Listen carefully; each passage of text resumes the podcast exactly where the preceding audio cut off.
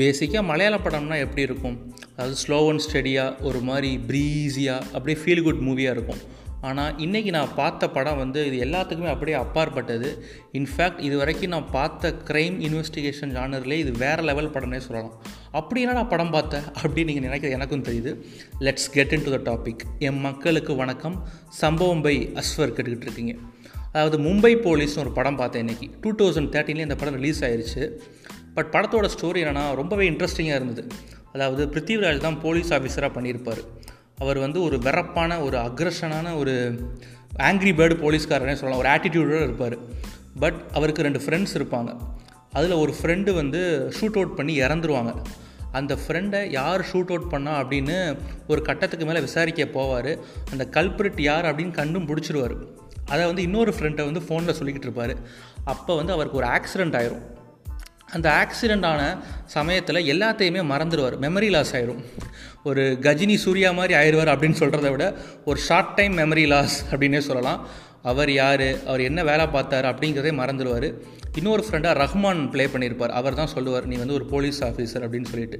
திருப்பி அந்த கேஸை எடுத்து விசாரிக்க ஆரம்பிப்பார். அவருக்கு ஞாபகம் வந்துச்சா? அவரோட ஃப்ரெண்டை யார் கொலை பண்ணாங்க யார் ஷூட் அவுட் பண்ணாங்க அப்படிங்கிறது தான் படத்தோட மீதி கதை. கேட்கவே ரொம்ப இன்ட்ரெஸ்டிங்காக இருக்குல்ல. படம் ஃபுல்லாக ஸ்டார்டிங்லேருந்து எண்டு கார்டு வரைக்கும் இப்படி தான் இன்ட்ரெஸ்டிங்காக இருக்கும். தென் படத்தோட அந்த ஸ்க்ரீன் ப்ளே ஒரு மாதிரி நான் லீனியராக போகும். அந்த நான் லீனியர் ஸ்க்ரீன் ப்ளே என்னமோ தெரியல எனக்கு ரொம்ப பிடிச்சிருக்கு. அப்படியே ப்ரெசென்ட் ஒன்று நடக்கும் அப்படியே பாஸ்ட்டுக்கு போகும்.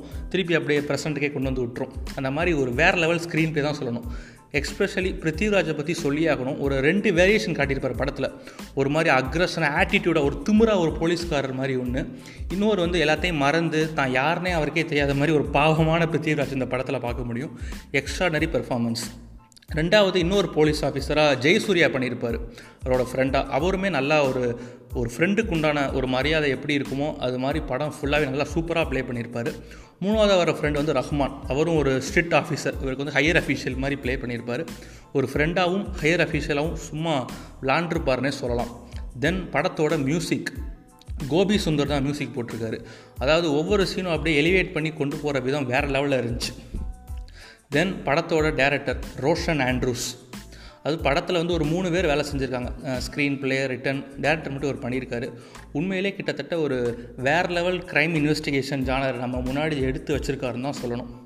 அதாவது இந்த மாதிரி ஒரு ட்விஸ்ட் அண்ட் டென்ஸை இது வரைக்கும் நான் எந்த படத்துலையே பார்த்ததில்ல. கடைசி கிளைமேக்ஸில் ஹப்பா இந்த படம் வந்து ஒர்த்து தான்ப்பா அப்படின்னு உங்களுக்கே தெரியும். Stay safe guys stay positive tata bye bye